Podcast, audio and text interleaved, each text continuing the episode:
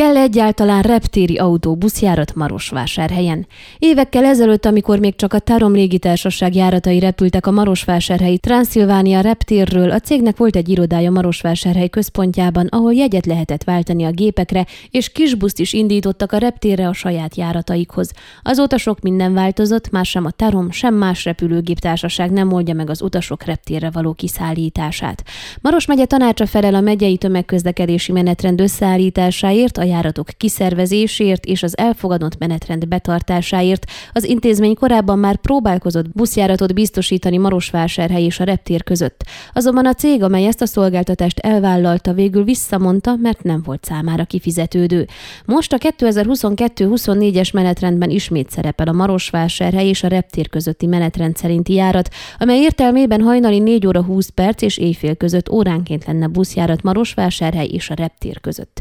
A megyei tömegközlekedési menetrendet első körben el fogja fogadni a megyei tanács, majd meghirdetik az útvonalakat, és megpróbálnak minden útvonalcsomagra szolgáltatót találni.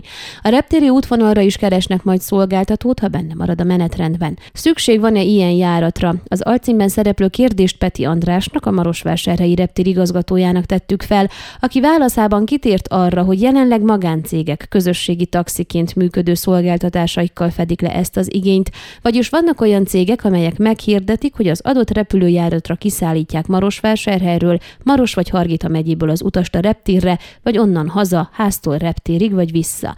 Ennek van egy megszabott díja, és sokan ezt igénybe veszik. Azon kívül Marosvásárhelyről vagy környékéről taxikkal jönnek ki az utasok. Vásárhelyről a Tudor lakótelepről például 35-40 leírt szállítja ki az utast a taxi. Ha kettő-hárman utaznak, az ár ugyanannyi. Ugyanakkor sokakat családtagok, barátok fuvaroznak ki. Kérdésünkre Peti András azt mondta, hogy nem áll fenn annak a veszélye, hogy egy-egy járat érkezésekor valaki ne tudjon a városba beutazni, mert mindig van a helyszínen elég taxi, vagy igénybe lehet venni a helyek függvényében a kis buszokat is. Tudni kell, hogy volt már egy próbálkozás, hogy menetrend szerinti járatok működjenek a megyeszékhely és a reptér között, de ez kudarcba fulladt. A magáncégnek nem érte meg ezt a szolgáltatást biztosítani. Fontos kiemelni, hogy folyamatosan változik a vásárhelyre érkező járatok menetrendje, így nem lehet előre leszögezni, hogy mikor van szükség menetrend szerinti járatokra, és az sem mellékes, hogy bár a várostól mindössze 15 kilométerre van a reptér, az autópálya miatt olyan nagy a dugó itt szinte egész nap, hogy nem ritka, hogy másfél órát teszek meg jó magam otthonról a reptérig. Vagyis hiába lenne menetrend óránkénti járat, ha ezt nem lehetne betartani, magyarázta Peti András. A reptér igazgatója szerint az lenne a jó és elfogadható megoldás, ha beindulna a metropolis övezetes tömegközlekedés, vagyis a menetrend szerinti nagyvárosi buszjáratokkal lehetne eljutni például a Kerelő Szentpáli ipari parkig, és akik a reptérig jönnének, ezekkel a buszokkal közlekedhetnének, illetve most körvonalazódik egy körforgalom megépítése a reptér előtt, amely mellett buszmegálló is lesz, valamint gyalog átjáró az út egyik feléről a másikra. Ez azt jelenti, hogy ha ez a jövő év folyamán meg lesz, akkor minden olyan megyei vagy akár megyeközi menet rendszerinti járat, amely érinti a repteret, meg tud állni ott és le tudja tenni az utasokat.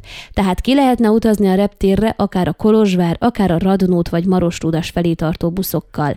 Az általunk megkérdezett rendszeresen repülővel utazók elmondták, hogy általában taxival jutnak ki és haza a reptérre Marosvásárhelyről, és számukra nem lenne jó megoldás, ha a reptérről egy kis busszal jutnának be Marosvásárhely főterére, mert onnan úgy is át kellene üljenek egy taxiba, és elképzelhető, hogy a két fuvar ára ugyanennyi lenne. Ön a Székelyhon aktuális podcastjét hallgatta. Amennyiben nem akar lemaradni a régió életéről a jövőben sem, akkor iratkozzon fel a csatornára, vagy keresse podcast műsorainkat a székelyhon.pro portálon.